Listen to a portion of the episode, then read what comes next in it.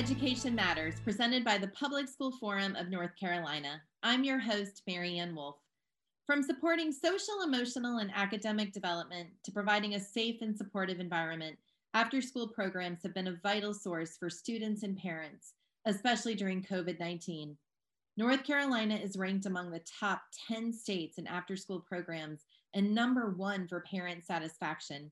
To discuss more about this report and the work that still needs to be done, we have national and statewide leaders and a parent and director from a local program with us today. I'd like to welcome to the show Jen Rinehart, the Senior Vice President of Research and Policy at the After School Alliance, and Dr. Sheronda Fleming, the Director of the North Carolina Center for After School Programs. Thank you both for being here with us. Thank you. Thanks for having us. Jen, I wonder if we could get started with you telling us what is the America After Three report and why is it so important? Sure, I'd love to. America After 3 p.m. is a national study that tells us how many young people are in after school programs, how many more would be in programs, how many young people are unsupervised during the hours after 3 p.m. It's the most comprehensive look at how young people in America spend their after school hours. The study includes more than 30,000 households, uh, including 927 in North Carolina, representing 2,000 North Carolina young people and their after school experiences. America After 3 p.m. was first conducted starting back in 2004, and we do the study every five to six years so that we can really monitor trends in participation in after school and demand for after school programs. So from the study, we learned really important details about how many young people are in after school programs, how many more would be if programs were available, how many children are unsupervised during the hours after school, and important perceptions from parents about the benefits of participating in after school programs and what parents want public officials to do to better support after school opportunities for families and for young people from our most recent round of America After 3 p.m., which was just released last month, so very much hot off the press information here, uh, we find that there are more young people than ever who are going without after school opportunities. So today there are 25 million young people whose parents say would be in an after school program if an after school program were available to them. And for every one child in a program, there are three more children who would be in programs if programs were available. We also find troubling inequities. So while that national number alone is you know, concerning, the inequities are terribly concerning in this uh, with Black and Latinx children and families really disproportionately impacted by this lack of access. And low income families overall are also affected uh, three out of five low income families say that cost is a barrier to their participation in after school programs. But the good news here is that for those who are fortunate enough to participate in after school programs, they show the highest levels of satisfaction in the history of America after 3 p.m. So parents are really pleased with the after school opportunities that their young people are getting, and they recognize a wide range of benefits from participation in programs, from keeping kids safe to giving kids valuable life skill building opportunities and academic skill building opportunities and also giving working parents that key peace of mind that we know that they need in order to continue to be productive during the after school hours. But it's clear from the data that we've really failed to adequately support after school opportunities across our nation and even in North Carolina we know that every parent should have access to a quality, affordable after school opportunity. And the data make it clear that that just isn't the case today. Thank you so much for providing all of that background and also that national perspective. Um, Sheronda, I wonder if you could tell us a little more about what the most recent report reveals about the out of school time landscape in North Carolina specifically. Absolutely. So, according to the most recent reports, North Carolina is in the top 10 states for after school across the nation, specifically coming in at number six overall. And so this lets us know that children across North Carolina that have access to programs are having a positive experience. They're doing things like life skill building and exploring, um, you know, their interests in careers, doing things like STEM and computer science. You know, they're having help with their homework, taking part in physical activities. And another thing is that they're receiving healthy snacks and meals in their programs. They're having opportunities to engage with their peers and develop those key and critical social and emotional skills as well. Also, the most recent report revealed that, as Jen highlighted, um, parent satisfaction is key. And particularly in North Carolina, we rank number one overall in regards to parent satisfaction, with 96% of parents across the state of North Carolina being extremely satisfied with their child's program. And this is above the national average of 94%. And so, you know, factors that relate to that you know satisfaction level are things like making sure that their child has a safe and supportive environment in their program. And then also feeling as though the staff in the program are both knowledgeable and caring and so, you know, for working parents across the state of North Carolina, as Jen highlighted, it's ensuring that they have peace of mind when they're working. They're not worried that their children are unsupervised or, you know, you know, engage in activities that they shouldn't be in. They're in a safe and supportive environment. And this helps the working parents across North Carolina keep their jobs and also be able to work additional hours if needed. And so we're really excited about what this report reveals for North Carolina specifically it is very exciting to hear from our state's perspective. And I wonder, Sheronda, did the report reveal any growth areas for North Carolina?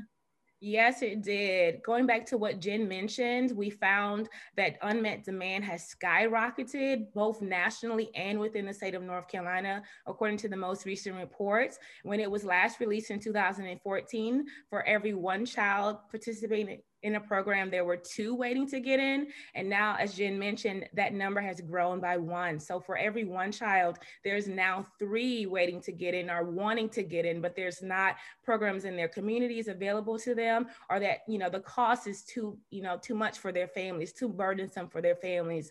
And so that number, you know, Jen mentioned 25 million nationally uh, youth that are in programs. And for North Carolina, that is 666 thousand youth across the state that are not engaged in programs. And this has grown um, significantly over the last decade um, by 200,000. And so there's a huge demand for programs and we need to, you know, figure out ways to make sure that all youth across the state have access to programs that are both affordable. Like they need to be affordable for families. It's not enough to just have programs if parents aren't able to afford them. And it's even worse if there aren't even programs available. And so this highlights a great area of growth for the state.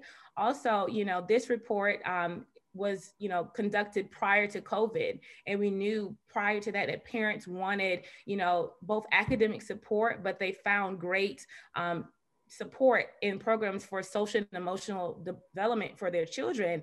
And now we know in the midst of a pandemic you know our children are struggling academically they're struggling with social and emotional development and they're dealing with the hardship and trauma of being in a pandemic. You know it's affecting adults alike as well as our children. And so there's a huge need for programs to you know step in and be a key partner in this process you know within the midst of covid and also beyond Thank you. And Jen, in our last minute, what can be done to address this unmet demand as, that Sheronda was describing and, and other barriers to access for youth in North Carolina and nationally? Yeah, that's a great question. I think now is really the time for us to be smart and invest in our future, right? There's no question that after school programs are a smart investment for kids, for families, for our workforce, for our economy, for our communities and our nation overall. And there's an enormous body of research that shows us that after school programs really help children succeed in school and in life. And we know from America After Three that parents recognize the benefits of participation in after school programs and support more investments in after school. 87% of parents want more public funding for after school programs, and that's the highest level of support that we've seen recorded in the history of America After 3 p.m. And most importantly, it crosses demographic and political divides with 91% of Democrats, 87% of independents, and 85% of Republicans saying they support public funding for after school.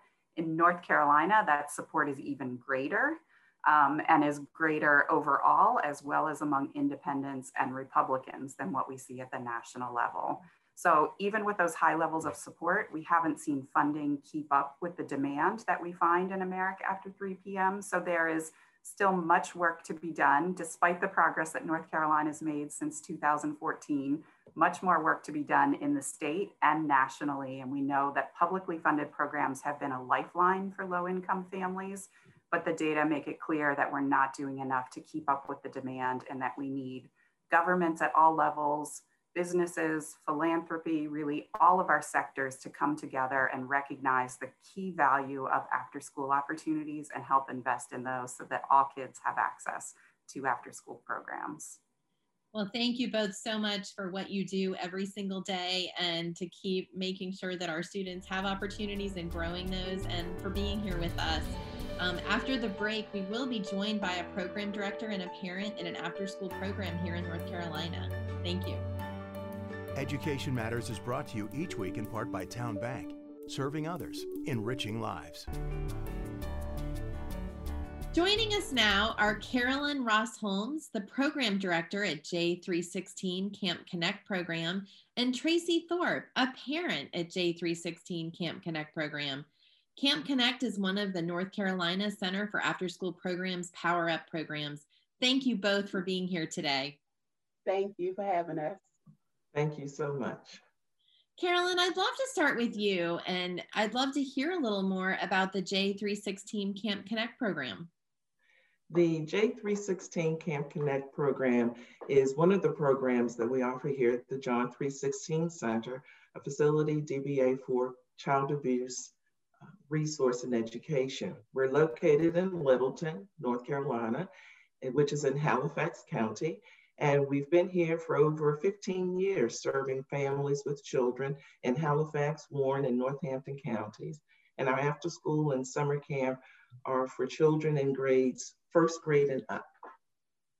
Wonderful. And according to the America After 3 p.m. report, youth in North Carolina who are fortunate enough to take part in a program are receiving critical supports and are provided opportunities to learn life skills and many, many other things. What supports and opportunities does your program afford in your community?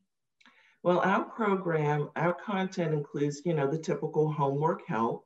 We do STEM projects and we have devotion. But one of the ones that I features that I really feel strongly about is the social and emotional interaction and support that is shared during when we have our meals or our snack. And it's a time for those conversations for us to just check in with each other and have an understanding about some of the challenges they may be having with schoolwork and even identify where we may be able to offer more support or just let them enjoy chatting with one another. That's wonderful. Wonderful. And um, I know that a lot of really everything in education has had to adjust due to COVID 19, as in our world. And I just, one last question, Carolyn, I'm curious, how did your program have to adjust with COVID? Oh my goodness. It, first of all, we had an awesome team. Mm-hmm. And when you have good teamwork, we just decided to approach the pivot with COVID to just embrace it and be innovative. And so we, we figured since it started off in March while we were still in our after school segment, that's when we first were introduced to the whole Zoom platform. So we started out there, and then after we had an understanding of how we could really use this platform, is when we started planning for our summer program. And to get the buzz going in the community about these virtual experiences, we had a naming contest for the summer camp. So J316 Camp Connect was a result of one of the young people in the community that um, won for naming the camp itself.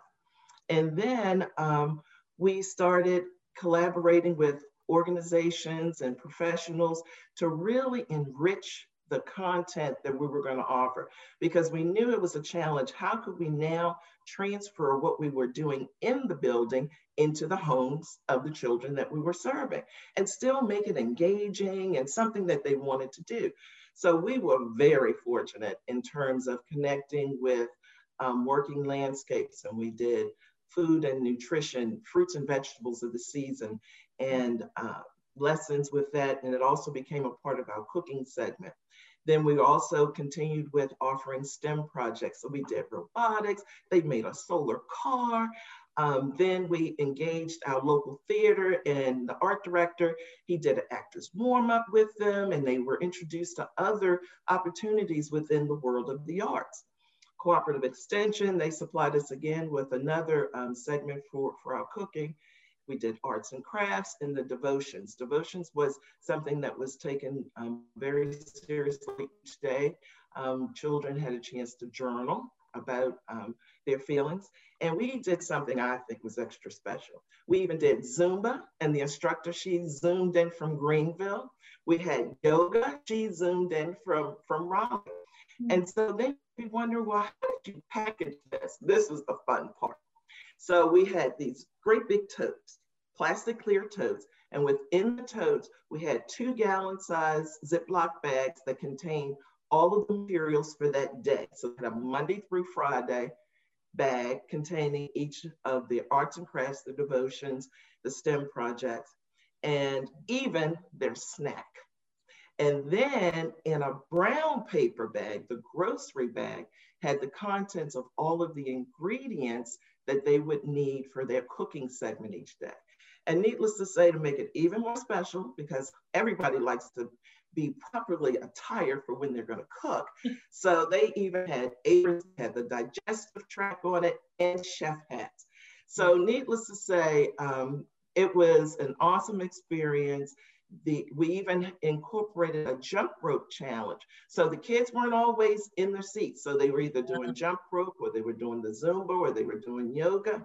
Mm. And it was it was awesome. And then to hear parents say, I don't know what y'all doing with these babies, but they're as tired as if they had gone out of the house for camp. So it was it was just an awesome experience. Um, the the volunteers, the guest presenters, but our camp counselors became our Zoom personalities. Wow. They kept it, they kept it clicking. Wow. So it, it, it, was an awesome experience and it's something that we're going to continue to do even once COVID is over. There are, I'm sure there are features that we experience with this virtualness that we can incorporate down the road. Well, and I see Tracy here nodding, and I have a feeling that means your children were part of this. So I love the innovation, Carolyn, and I'm grateful for it. Um, and Tracy, as a parent of a 12 year old daughter and a 10 year old son in the J316 program, what is the value of their engagement in this program and all that Carolyn was just sharing with us?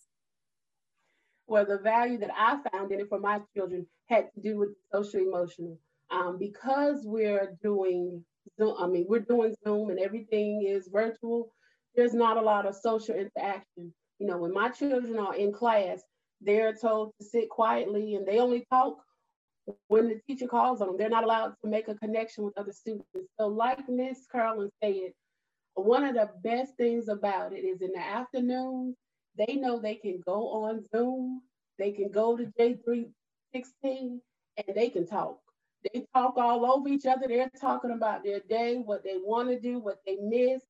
Uh, when it comes to the different adults that are facilitating the activities, they oohing and ahhing, trying to keep up with the act. They are jumping rope. They're doing everything that they can't do in school right now.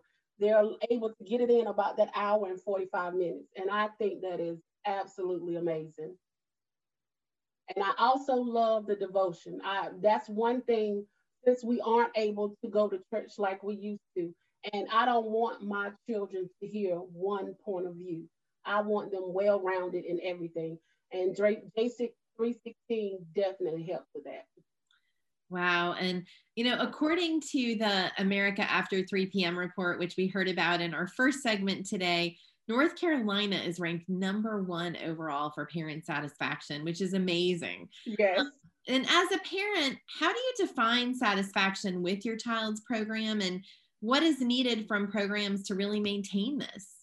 Well, for number one, with the satisfaction is how my children are excited about going to J316. How they're like, Mom, we got everything we need. Mom, you make sure that, you know, uh, we need to cut up something or for my daughter, she has a nut allergy.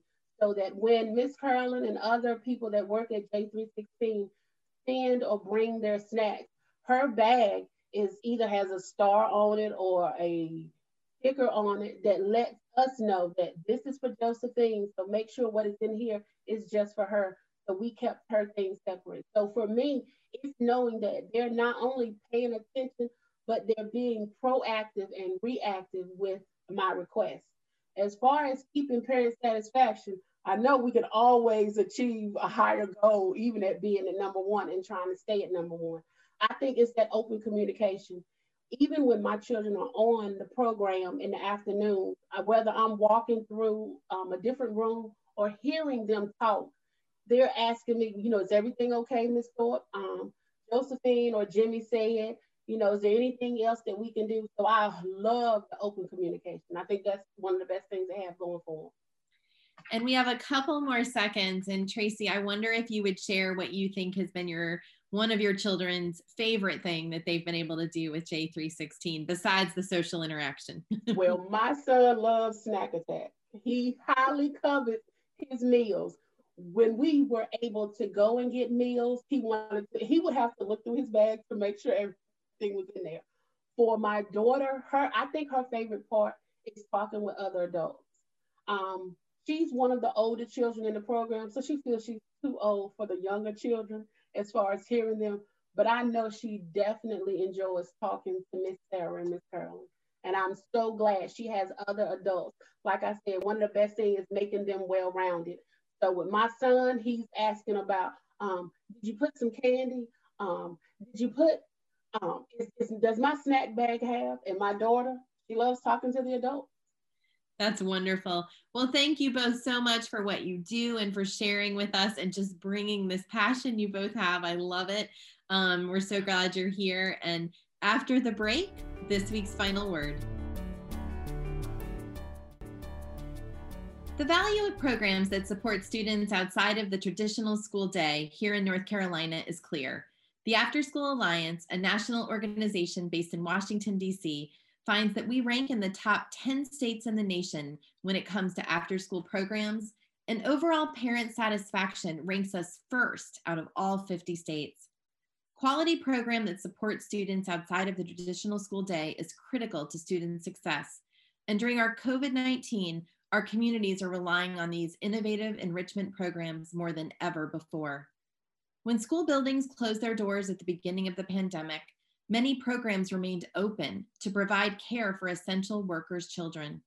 Our after school programs across North Carolina have truly risen to the moment during COVID 19 to partner with schools, provide care and meals, and develop and deliver virtual programming online for students staying home. Yet, we also know that unmet demand for these programs, which is the percentage of North Carolina parents who say they would enroll their child in an after school program if one were available to them, remains very high, especially among low income families who report cost as a significant barrier. For every child in an after school program in North Carolina today, three more are waiting to get in. And that unmet need is even more stark in rural communities across our state. The significant unmet demand is an unfortunate reality because communities face major funding constraints when it comes to ensuring North Carolina has a robust infrastructure to support after school programs. In spite of the fact that for every dollar spent on after school programs, we know there is a $3 return on that investment. To ensure all those who want their children to participate in after school programs are able to have that access, it will take increased federal and state investments. Fortunately, these programs have bipartisan support, and that's because the things that these programs serve promoting workforce development, increasing community safety, promoting leadership and skill development, and providing greater support for working families are things we can agree are critical to the success of our local communities. As the world continues to respond to COVID 19, now more than ever, we must continue to advocate for and support education programs in North Carolina and across the nation. That's all for today, and we'll see you next week.